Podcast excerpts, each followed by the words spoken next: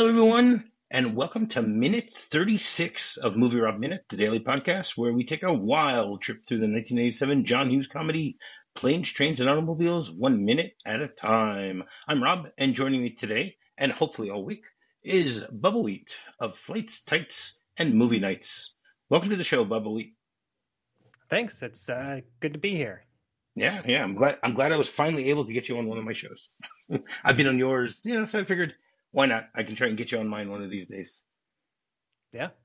Yeah. All right. So, minute 36 begins with Neal and Dell having a discussion in the back of the truck and ends with Neal returning his wallet to his pocket. So, Friday, we had the whole story with Owen showing up and deciding that he's going to be taking Neal and Dell to Stubbsville because they, they actually want to get to a train station that a people train station as opposed to one that takes hog or cattle. so the minute ended with them talking about how far it is to get to Stubbsville. So we, we discussed one of the things last week about the fact that there is no Stubbsville. It's a completely fictitious place. Mm-hmm. And in the script itself, they also talk about the fact, I mean, in reality, there really isn't a train station in Wichita you have to go to a nearby city known as Newton, which is about 25 miles away from Wichita. So uh, in the original script, it actually mentions Newton. It doesn't say anything about Stubbsville. So I don't know why or how they came up with the idea to change it to Stubbsville, but they did. yeah, I, I think it might have to do just with the fact that, you know, since they weren't really allowed to use any real life transportation companies, that having this fictional town gives them, you know, another step removed from any actual train stations. Right. Okay, that's true. That's true. I mean, it's not that they weren't allowed to; it's just that nobody was willing to endorse them because of everything that happens yeah. throughout this movie. That that's more or less what it comes to. No, but like for instance, they they did you know theoretically use the Wichita um, airport.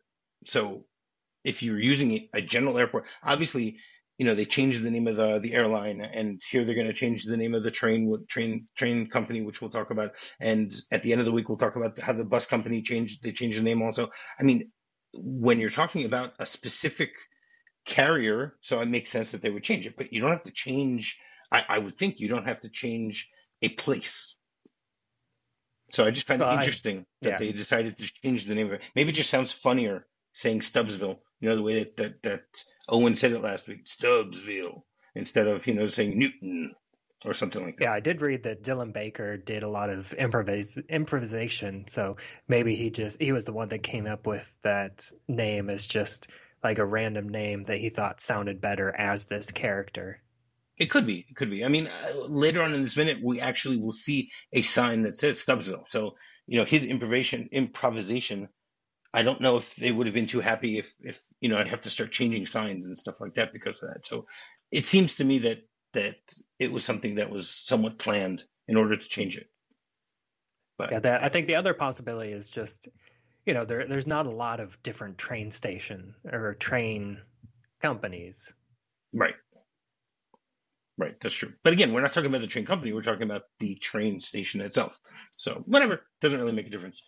So the two of them are, are in the back of this this this uh, pickup truck, and basically Dell says he finishes his sentence from from yesterday from Friday, where Neal asked him how much further it is, and he goes thirty miles, maybe forty. So, I mean, as we said, Newton is twenty five miles away, so it goes to show that that Del clearly doesn't really know how far it is. You know, he's just guessing. It's you know, yeah, I think he even says like 70 miles if he takes the back roads. Yeah, yeah. He continues by going, goes 30 miles, maybe 40, no more than 45 though, depending on which way he goes. If he goes the back roads, it could be anywhere up to 70 miles. So, you know, he's just showing that that it could be anything. I mean, driving 70 miles instead of 25 miles is pretty strange. You know, you, you'd think that that Owen would want to get him there as fast as possible, not give him the scenic route like like Doobie did a few weeks ago. I don't really know. Mm-hmm. I mean, it is daylight as opposed to what Doobie did, you know, in the middle of the night by giving him uh, the scenic route to, because he's new to, to Wichita. Who knows? Now, you see that while they're they're sitting in the back of the truck, all this hay is like flying on them. It just it's very strange to me the direction that the hay is flying. It's like flying from Dell onto Neal. You know, you'd yeah. think you'd think that the that it would be coming from in front of them or in back of them or whatever. You know, I mean, they're sitting backwards, so you know, you think it would come from the the bed of the of the truck itself. So it's just very strange. It looks like, I mean, when when you scrutinize this and look at it from a perspective of a minute by minute, it looks like someone's just throwing hay on them. you know, there's yeah. some guy on the side just throwing hay. It, actually, you know what? If you look, wow, I didn't even notice this. If you look in the windshield when that hay is moving, it looks like you might even see a hand that looks that might be throwing things. Do you see what I'm talking about? Is that possible? Or is that the hand is that Owen's hand inside the car? I'm not really sure. Who knows? Could be. So as they're doing this, Neal just closes his eyes to show that he is freezing. He is so cold. I mean, as you know, the the, the, the movie goes back over and over to the same joke the whole time about the fact that Neal forgot his gloves when he was in New York because he didn't need them. And you know, we keep finding places where Neal actually needed his gloves. Yeah, I've I've looked again, and uh, the hand I'm pretty sure is the passenger inside, not not a reflection. Oh, okay, all right, it could be. It it looked very strange though. It it did look a little uh, suspicious because it does look like someone is just throwing that hay on them. yeah, definitely. You know, and then Neal sees a pair of gloves sitting in the hay and says, "Wow." He's able to finally get a pair of gloves, and he starts contemplating whether he wants to to grab them or not and as he starts reaching towards them, a dog pops out from the hay. Now, I, I didn't think the hay was, was that deep. I mean, that dog was really buried very deep in this. And, you know, they, let's say they've been tra- traveling for a few miles already. You know, they didn't notice something moving around. That the dog was, was sleeping under. Maybe the dog was that cold also. I don't know. Yeah, I think it's probably um, like the dog's underneath a tarp, and then there's hay covering the tarp. Yeah, it, it didn't seem that way, but that's possible. I think there's that's a tarp. I mean, it looks like a trapdoor type of thing, but I don't know. Yeah, yeah. I mean, just you know the way they filmed it, right? There, there might be some type of trapdoor or indentation, right. right? That's true. Just to make it look taller, but in in terms of how the like within in universe explanation there's probably a blanket or a tarp right. that the dog was laying underneath to to stay warm right and then a thin layer of hay over the top of it and then he he, he saw neal reaching for the gloves and decided to to bark at him now are you are you a dog person or not uh not too much i mean i i don't mind dogs but i'm generally more of a cat person. Right. Okay. Well, I'm I'm not a dog person at all. Everyone in my family wants to have a wants to get a dog except for me, and I refuse to allow them to get it because I know that if they get a dog, I'm the one who's going to get stuck walking it. I'm the one who's going to get stuck doing everything. And if I don't want it, so you know, it's not going to happen because of that fact. My my brother had the same issue a few years ago. He's the only one who didn't want one, and and they eventually convinced him to get one, and he was stuck doing all the chores with the dog, and they ended up just getting rid of it in the end. So you know, it wasn't it wasn't the so I, I did a little bit of research to find out what type of dog this is. Okay, so this is known as an Australian cattle dog. Okay, it was it which is a dog that that originated in Australia, and it was it was bred as a herding dog in order to to drive cattle over long distances across rough terrain. Okay, they they usually have a white coat. That sorry, they're either brown or black, but most of them have a lot of white on them also, and it gives them a an appearance of looking either red or blue. All right, so I mean a little bit of the the history of of these of these dogs is that there was a man named Thomas Hall in during the 19th century in New South Wales, Australia, who was a cattle farmer who decided to cross different types of, of dogs. He crossed what were uh, the dogs used by drovers, which are with dingoes. Dingoes are, are, I think, a type of wolf, right? If I remember correctly. and they ended up creating this breed known as Hall's Heelers because you know named after him. Mm-hmm. And these these dogs eventually led to two different types of modern breeds. One is known as the Australian cattle dog, and the other one is the Australian stumpy tail cattle dog. So they're they're usually known as either a red heeler or a blue heeler. As we mentioned before, they usually have like a hue to them, uh, either red reddish or bluish. And they they eventually brought them to America after World War II because there were a lot of soldiers who were stationed in in Australia during World War II, American soldiers that decided to actually start bringing them back. And then a cattle rancher in uh, Napa, California, by the name of Greg uh, Loughrer, L O U G H E R, who decided that he would actually import these type of dogs in order to use them to help uh, drive cattle in America. So I found that to be quite interesting, even though I'm not a dog person. yeah. So then Neal, it, it's funny how Neal and Dell are both completely surprised by the fact that this dog, you know, they, they got into the back of this truck, they walked around, they put their bags down and everything. They didn't notice there was a dog there. And just when they want to actually take the gloves, that's when, you know, things start really going going crazy for them. And Neal looks at Dell, and Dell is just as surprised as him, the two of them. So it's it's pretty funny.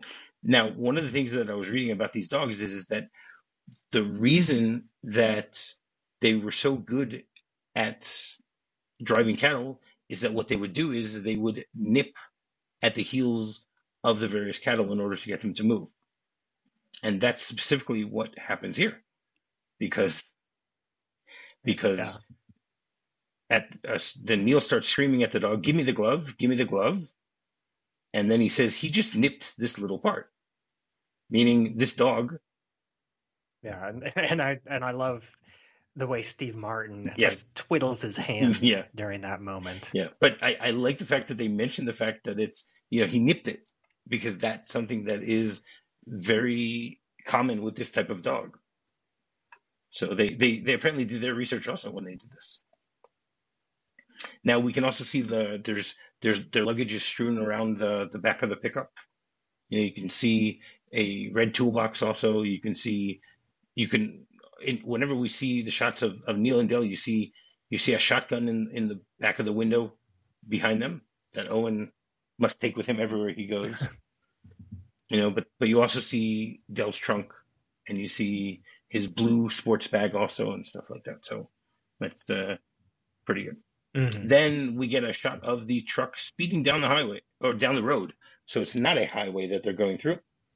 So I, I didn't check what routes people take in order to get from Wichita to Newton or Stubbsville, whatever you want to call it at this point. But you know, the fact that Dell mentions the fact that that if they would have taken, they can go the, the, the, back roads and that would take up to 70 miles. So I wonder at this point if that means that that's what Owen decided to do because this does not look like a highway. Yeah, I, I imagine that he's just the type of character that he seems to be, that he's more familiar with the back roads and he would rather not go on the highway. And also considering the shape of his truck, you know, maybe his truck rattles too much if it gets uh, going too high speeds. So he needs You're to right. keep it at lower speeds. That actually speeds. would make sense. And then uh, Del screams at the dog, "Give him the goddamn glove!" and they see the two of them. Now, what's great is, is we, we see the, the truck going across the road, down the road, but we only hear Neal and Dell talking. So this must have been ADR'd and later you know, they have this little conversation where Neal says to Dell, Are we there yet? And Dell says, Nope, a little way to go yet. Beautiful country though, isn't it? Mm-hmm. which which says a lot about the character of, of Del. You know, that he is still yeah, completely. The, the eternal. You know, he is still looking at the fact. Well, you know, it's it's it's it's still we we get a nice view along the way. Why not? so, at this point, the they, they continue down the road, and then we we hear then we we hear uh, Neal ask Dell, "So, what do you think the temperature is?" And the response is one.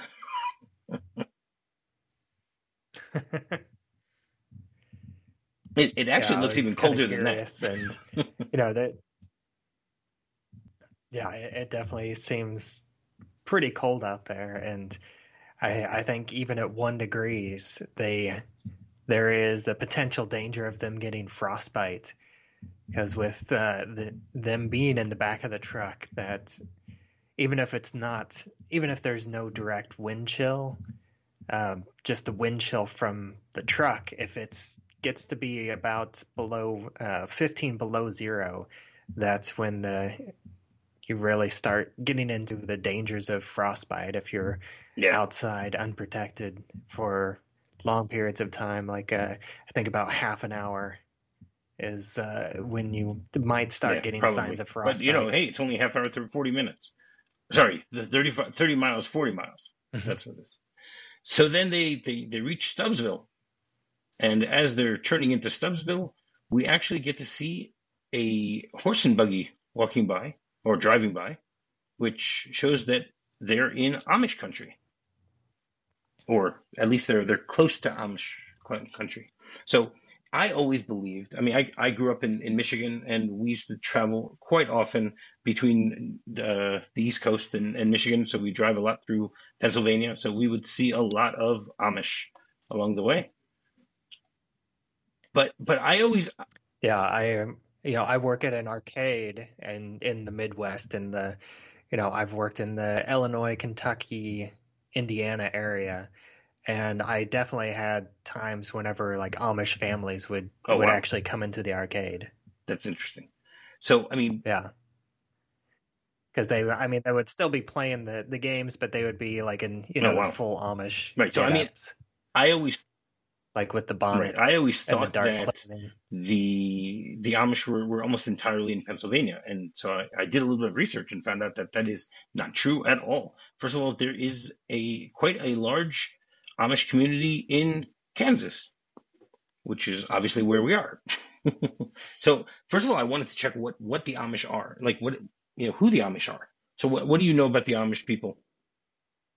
Yeah, I think there's actually. History?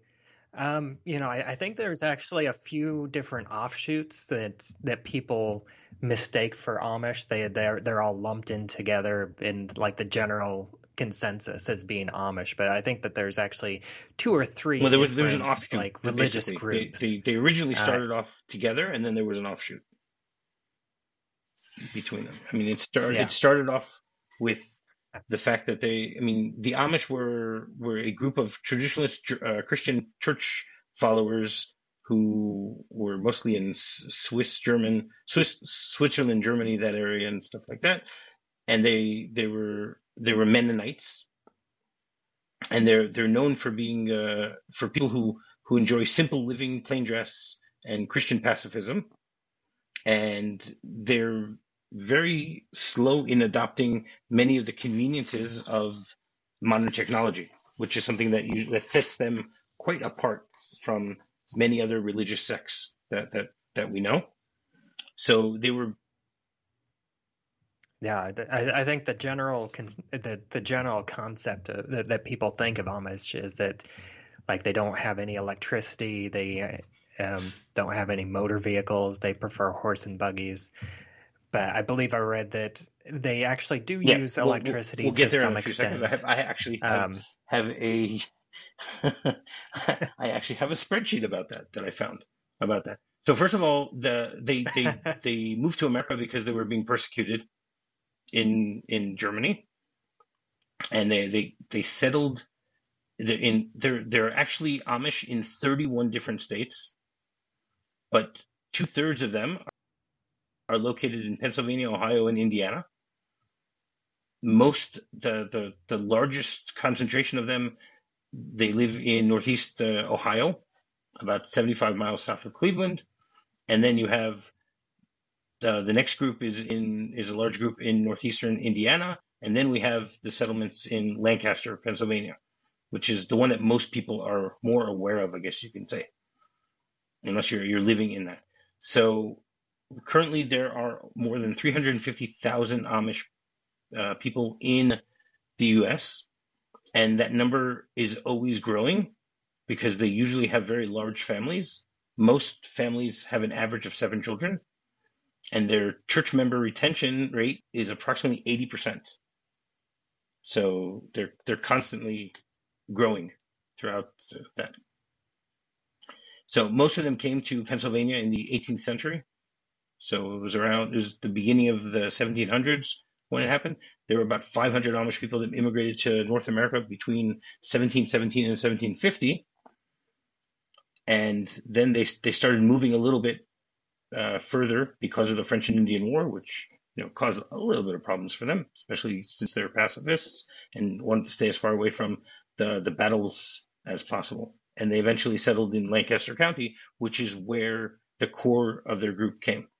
And then about 100 years later, in the middle of the, the 19th century, another 1,500 arrived. And then they started spreading out to Ohio, Illinois, Iowa, Southern Ontario.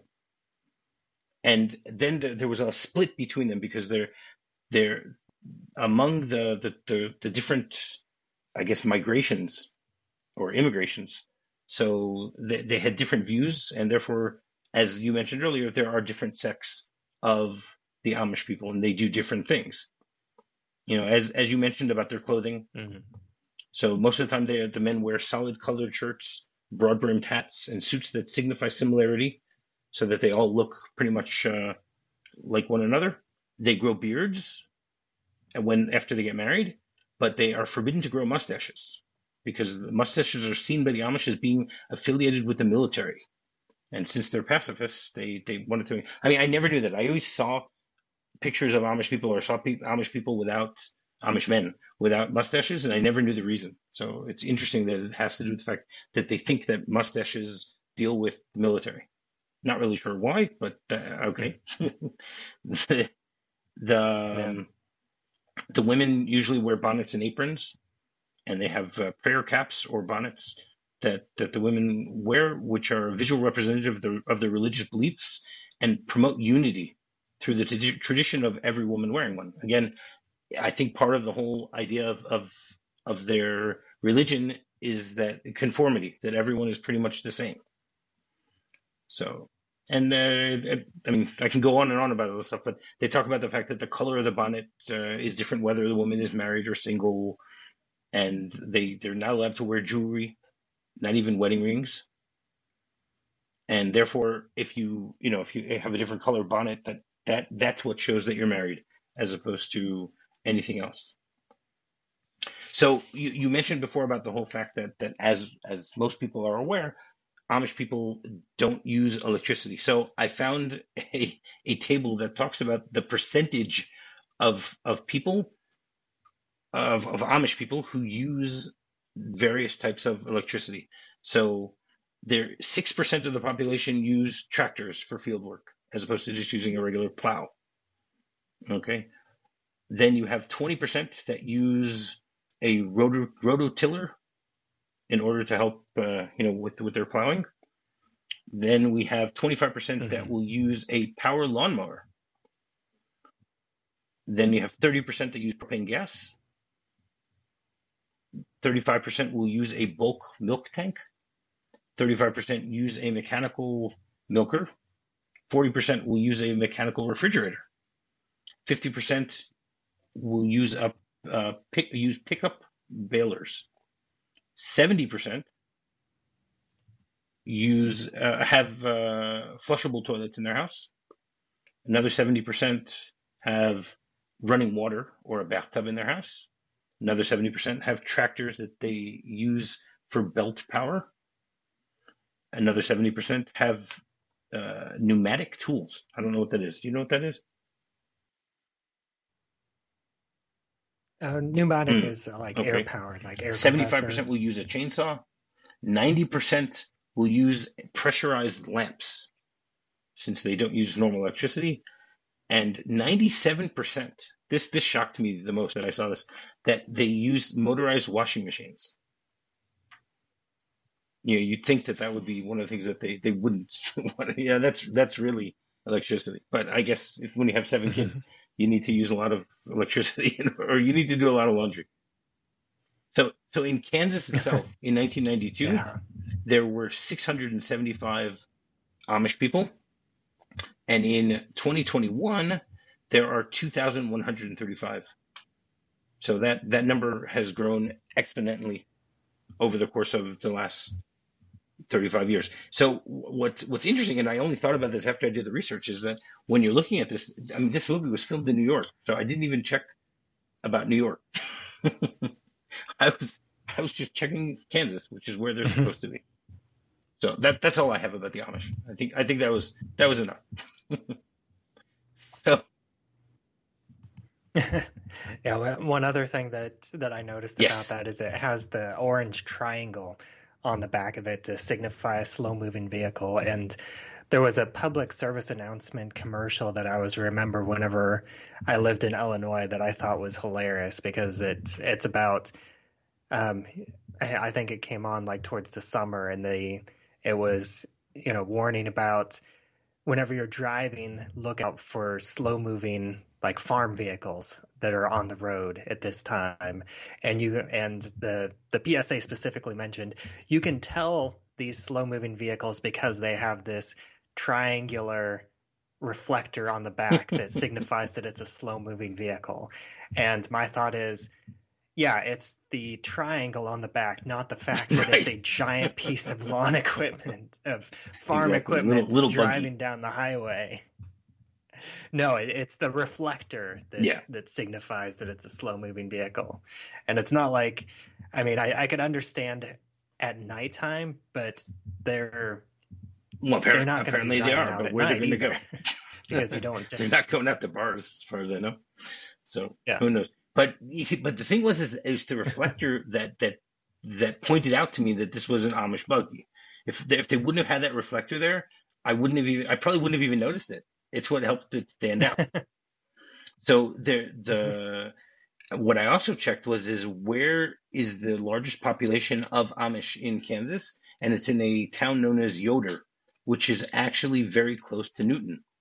So that actually that makes sense also that you would find this this uh, Amish horse and buggy right nearby the uh, people train station.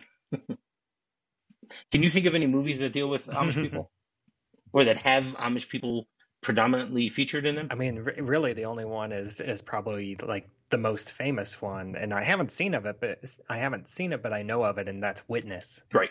Okay, that's one. So the only other one that I could think of offhand was the Frisco Kid with Wilder, where he's yeah. traveling from Pennsylvania all the way to San Francisco, and and he gets robbed and is found in on in a, like a ditch by a whole bunch of Amish people, and he's he's a Hasidic rabbi from from Poland, and he sees them and thinks that he's also seeing a bunch of his own people there, and he runs to them, and then he notices that they have a Bible with a cross on it, and he faints. Mm-hmm. You know, because he starts speaking to them in Yiddish, and they don't understand Yiddish because they know just German. So I, I always, for me, being being a religious Jew, it, it always that that scene always is very funny for me, the way that that that, that plays out. yeah. So so the the the pickup then pulls into town, and we we get a nice long shot of the actual town itself. And as I mentioned earlier, we get to see some of the stores that are across the way from where they're pulling into I guess the train station because we don't see this side of the road, but we see the other side of the road. So we can see three different stores across the way. Did you did you notice what any of them are called?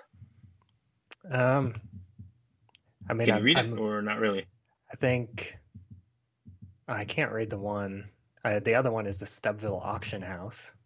Yeah, so it's the Stubbsville Auction House, which it does not look like a, a real um, a real sign. It looks like something they actually did just make up for the movie, and it says it's Stubbsville.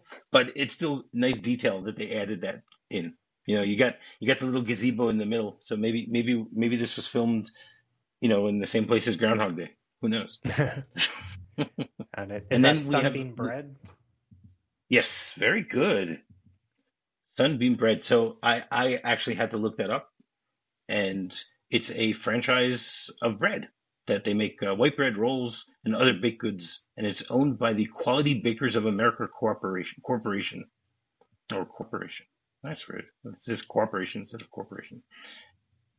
And they ha- they have regional bakeries all around the, the country. The brand was originally launched in 1942, and it was first marketed in New Bedford, Massachusetts.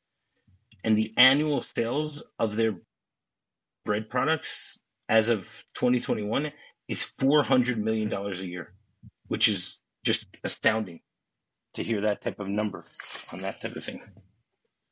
And then the, the third store there is a place that it just says Park Avenue. I tried figuring out what it was and I couldn't really figure it out because anything I, you know, any any search I did on Park Avenue brought me brought me to yeah. New York City. So I, I wasn't able to figure out because I can't read the the word underneath it. I think it might say Park Avenue discount, but I have absolutely no idea. That's just a guess.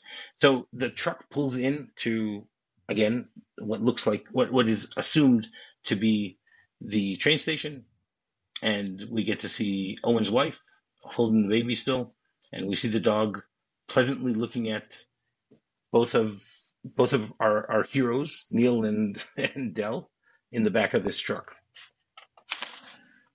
And then they, they, they do a great job here because they, they give us shots of all three of them in the back of the pickup truck. And, you know, first we see Del and he looks completely frozen. You know, they have his, his mustache and his eyebrows and his hat and his earmuffs and everything is just covered in, in little icicles or like little frost. bits of snow, who knows, and frost. Yeah. And he just looks like he's really freezing from that and and the way that it's that almost like John Candy locked. yeah, the way that John Candy's teeth are are sitting there is pretty funny. And then they we get a shot of Neal, which also the same thing. He's got all this frost on him. His eyebrows are completely white. His his hair, which Steve Martin's hair is always white, but it still looks pretty funny the way that it is because we're not used to seeing his eyebrows white. I guess maybe maybe that's what makes it even funnier. And he's he's clenching his teeth also and you can see that he is also freezing. And then the money shot is the next one where they show the dog also just completely covered in frost. Yeah, that that gives me a laugh, and, and the know, dog and, is still snarling, and you know it gives the impression that exactly he's just been snarling at them the entire way. Yeah, completely. And we we see Del's trunk in the back, also covered with dust we see Del's briefcase with with the bungee cord around it and stuff like that. And, so, you know, we, we know that their their bags made it. I, I, noticed that uh, I, I don't know if you uh, can if it was visible earlier, but uh, Del locks his trunk with two padlocks. He's got three. three actually. There, well, in this in this shot, no, you, in this shot you can you can see, see two of them clearly. There, but there might be one. Right, there's a, Right. Beforehand, we saw that there were three. Maybe he lost one along the way. Or it could, could be. just be the in the shot. You're right. It, like it, just hidden behind the the other two. Yeah, could be, could be.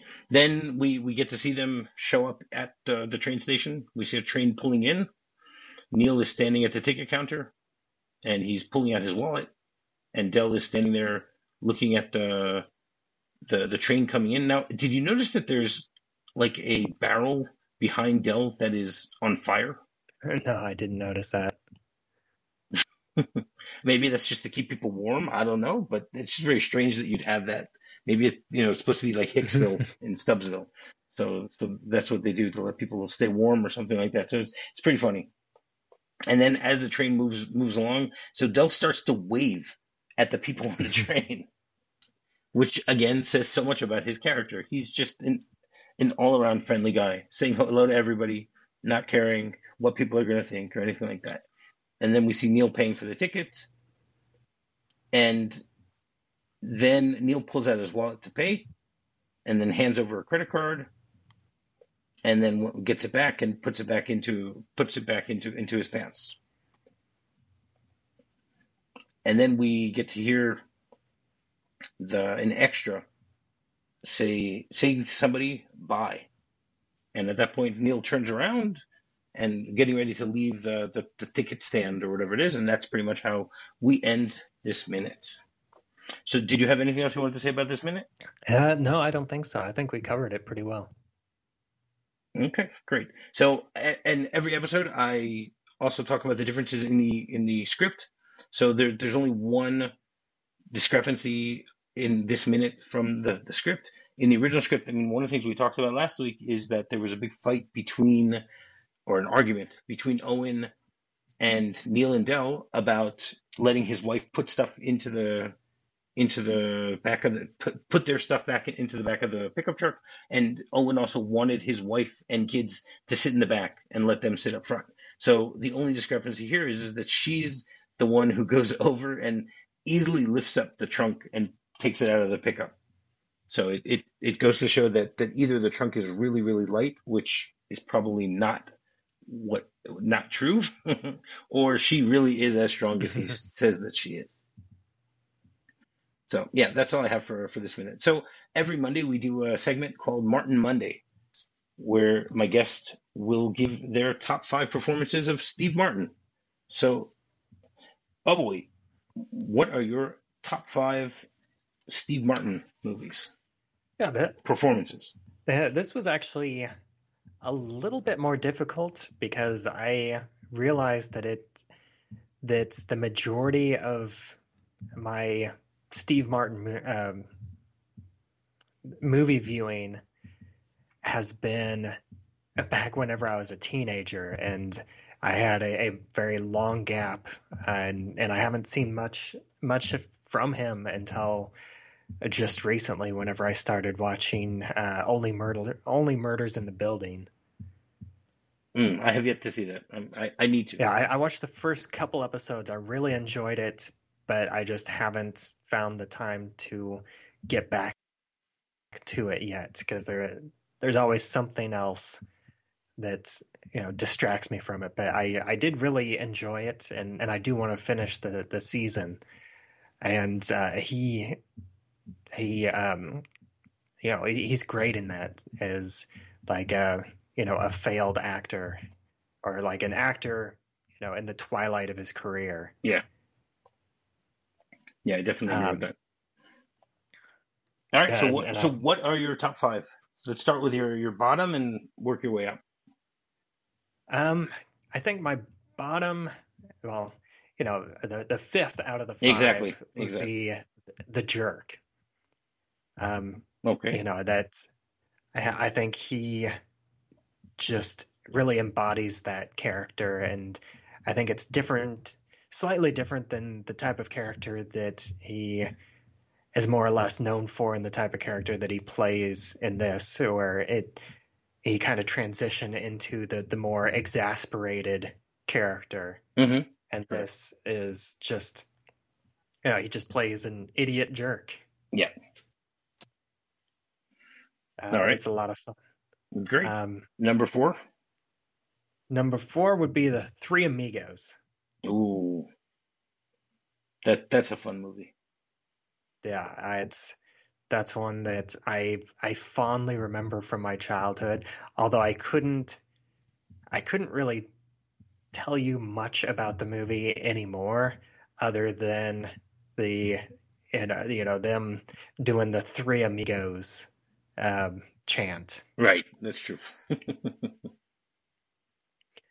um, I think my next one would be Roxanne. Oh, I love Roxanne. I think that's a, yeah. a, it's almost a perfect movie because it's it's such a great adaptation. Yeah, I, I think that the way he plays the character, especially, is what helps helps it so much. And and again, that is he's not playing the like the exasperated character like he is here. Um, he's playing, you know, someone like the the Cyrano Cyrano de Bergerac type mm-hmm. character. Mm-hmm. Yeah. Um, and then I think the next one up would be this one, Planes, Trains, and Automobiles. He just does. He's exasperated, but the the more I thought about this movie, and especially whenever I was like looking into these these minutes in more detail, he is really a nice guy down at heart. Yeah, he he has a great arc here. Yeah. And you can see that throughout. Mm-hmm. Like even even in some of the earlier moments, just the the way he acts and the the decisions that he makes, most of them come from a place of doing the right thing, doing the nice thing. Yeah.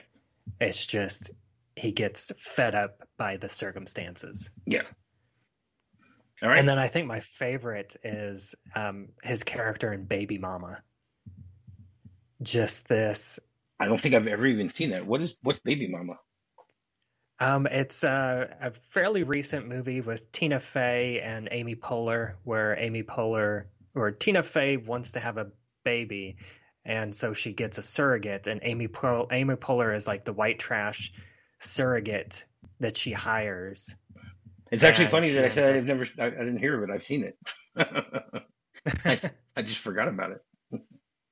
yeah, and uh, Steve Martin plays like the the the douche, the d bag, um, like boss character with the like the very hippie vegan, um, you know, or all about auras and stuff like that. Like he rewards people with five minutes of direct eye contact. Oh wow. and just this new age, you know, he's trying to find a location for his his uh, store that has a good that has good energy. Oh wow, okay. And he just plays this character so well, and and I love it. Just so himself, but also so oblivious to everything else around him. Wow. Right. I saw, I saw that movie uh, almost five years ago. So that, that's probably why I don't remember it. Because I've seen thousands of movies since. yeah, I, I, watched it again this year because uh, we went through a, a bunch of um, pregnancy related movies yeah, as makes sense. as my wife was pregnant. Yeah, that makes sense. All right, another segment that we do every day is known as Off the Beaten Track, where either my guest or myself will give a little adventure or misadventure, some sort of anecdote of something that happened to them or me along the way through the journey of life. So, Bubbly, what have you? What story would you like to tell us? Well, it's it's not a super exciting story, but one thing that I always remember is uh, we did take a lot of road trips whenever I was uh, a kid, and I think whenever I was a young teenager, I have two older sisters, and uh, you know, much older, about 10 years older almost. And uh, she was actually living in Arizona at the time. And we were in central Illinois. And so over the summer, we, um, you know, me and my parents, we took a, a road trip to Arizona. And, uh, you know, it was about a, um, you know, like uh, Saturday through the next Sunday uh, wow. trip where we drove from Illinois to Arizona. So it was about three days there, and you know we spent two days, two or three days in Arizona, and then another three days wow. back. And I used to complain when my parents would take me on a twelve-hour trip. wow. All right. Cool. That is very good. So, Bubbly, how would you? How can people get in touch with you? Um, I, you know, the, I think the main place uh, where you can find all my stuff is at Twitter, where I'm at Bubbawheat. And, you know, my main site, longest running site is still flightstights where I have written reviews of over 500 superhero and comic book movies. All right, very cool. And to find me is quite simple also. Just do a quick search for MovieRob Minute. You can find me on Twitter. You can go to our website or you can find me on Facebook. So, feel like coming back again tomorrow, Bubba Yeah, I think so. All right, excellent. So, until tomorrow, you're fine.